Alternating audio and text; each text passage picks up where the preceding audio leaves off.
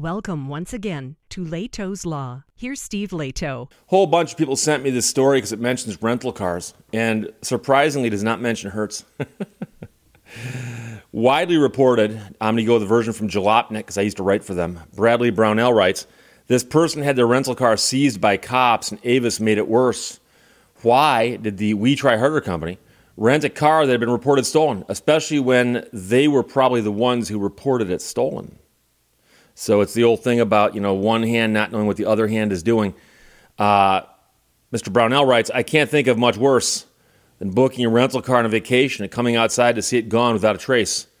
Where do you go? What do you do? You probably had some important stuff in there, and you probably had places to go too. You're in an unfamiliar town with only ride shares to get around. That's nightmare fuel.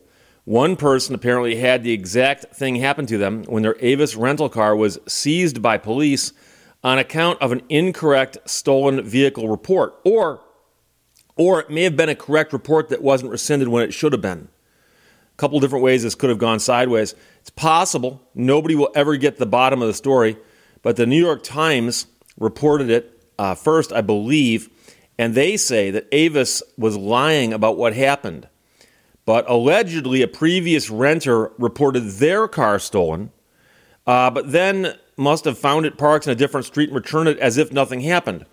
Or it's possible that someone didn't turn the car in on time and Avis reported it stolen. And then when someone brought it in, they said, Oh, it's back in inventory. Great, we can rent it again. And they didn't go and cancel the stolen car report because that's what's happened a bunch of times with Hertz.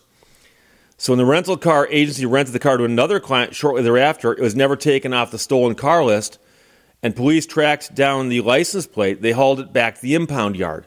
And don't forget that now there are police cars that have got license plate readers on them that are constantly reading license plates nearby. So they don't have to be looking for a stolen car. They can drive by it and something will go, excuse me, uh, stolen car, stolen car. So the customer is now out the money to rent the car.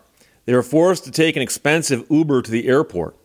And according to their report of the incident, they called Avis to get the charges reversed and were basically told to pound sand.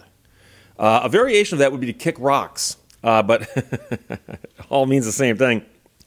The company allegedly fought against the credit card chargeback, never issued an apology, and when confronted about the issue, claimed they never knew the car was reported stolen.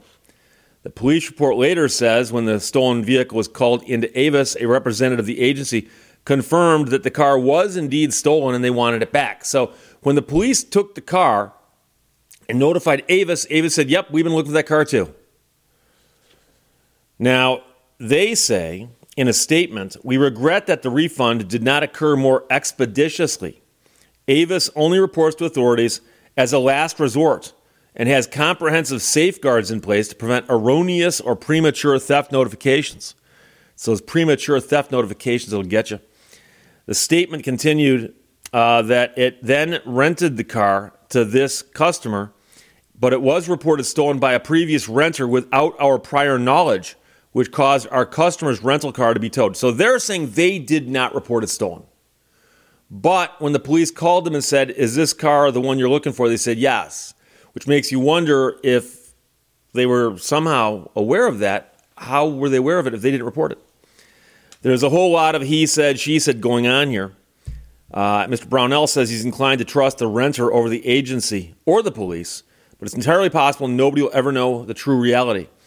Well, we probably will never know exactly what happened, but in order of who I trust, yes, I trust the renter. Uh, then I think I trust the police, and then I trust rental car companies. And you might say, Steve, you trust the police? Well, in this situation, the police have reports that this car is stolen. There's the car. Oh, they call the owner. Do you guys want your car back? Yes. They take the car.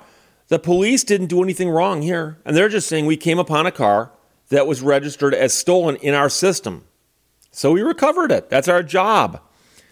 So the customer did eventually get their money back, but goodness, what annoying process that must have been fighting with both the rental car company and their credit card company. Uh, the writer from the New York Times has filed a Freedom of Information Act request to get the dueling police reports released, but that could take months because there was a police report generated when it was first reported stolen and a police report generated when it was recovered. And so that would indicate, for instance, if they had called Avis and said, We got your car, and whether Avis said, Yes, yes, we reported that stolen a while back, thank you very much. Or if they said, Oh no, we've rented that to someone else, you may disregard that. We know that didn't happen. So rental cars are supposed to take some of the stress away from your trip. You just show up at the airport and there's a car waiting for you. But if you can't rely on that car to be there when you get up the next morning, what's the actual value? And I'm telling you right now, I've done so many rental car stories involving Hertz and a couple others. This isn't the first one that was a non Hertz story. That I've gotten to the point where I am frightened to rent a car from the airport. And you got to understand, they rent those cars daily, you know, thousands and thousands of times. I'm talking across the country. And, you know, when one gets reported stolen and snagged, it makes the news because it's so unusual. The odds of it happening to me or you are pretty slim. Pretty slim. But you think about that and you go, okay, it's pretty slim odds. However, when it does happen, it is, in fact, a nightmare. Because number one, you don't have the rental car.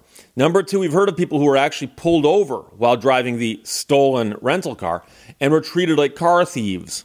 That is, put into the back of a police car and taken to the police station. And so you think you're on vacation to relax, maybe see some sights, and you wind up getting fingerprinted, mugshotted. That's now, it is true that when unusual things happen on vacation, that can make for good stories.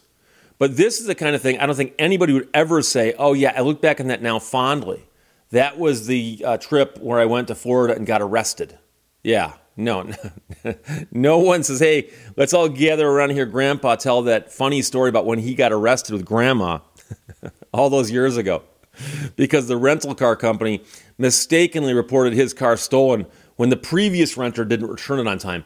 And that is apparently what a lot of these companies do. That is, you rent a car, you say, I want it for seven days.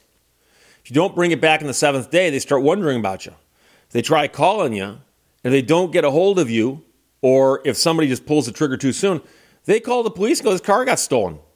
Now, it's true the person had the right to be in it. They didn't sneak in, in the middle of the night and steal it in the dark, but they, they, they had the right to be in it, but they've overstayed their welcome.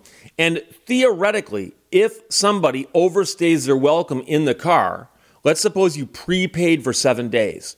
You're supposed to bring it back on the seventh day. Seventh day comes and goes, you never showed up. They try calling the number you gave them and they get no response. They email you at the email address you gave them, no response. Couple days goes by. That car is stolen. But if you come in two days late and go, oh, I honestly thought I could keep it extra days as long as I paid for them. But here you go. Here's your car. I'll pay for the extra days and I'll pay the penalties. Once the car gets brought in, they're supposed to call and go, oh, that car reported stolen, we've recovered it. No big deal. Take it out of the system. But quite often, these rental car counter people are so busy that they're too busy re renting the car to make that phone call. That's usually what happens in these stories. Don't know if that's what happened here, but, but if I had to bet money on it, that's probably what happened. Uh, I can't imagine that somebody is going to rent a car and when it gets stolen, they call the police and go, My rental car just got stolen. Is, is that what they would do, or would they call the rental car company and go, hey, your car just got stolen, and let them deal with it because it's their car? So that seems less likely to me, but then again, people don't always act predictably. So there you go. Like I said, reported originally in the New York Times, and I'm sure they'll do a follow up when they get the police reports because they're jumping through those hoops to get those right now. but Jalopnik and a lot of other websites covered this story, and uh, it was sent to me by a lot of people. Thank you very much. Bradley Brownell wrote that for Jalopnik. This person had their rental car seized by cops, and Avis only made it worse. Questions or comments, put them below. Otherwise, talk to you later. Bye bye. Thank you for watching Lehto's Law. I only have two faults being vague and another.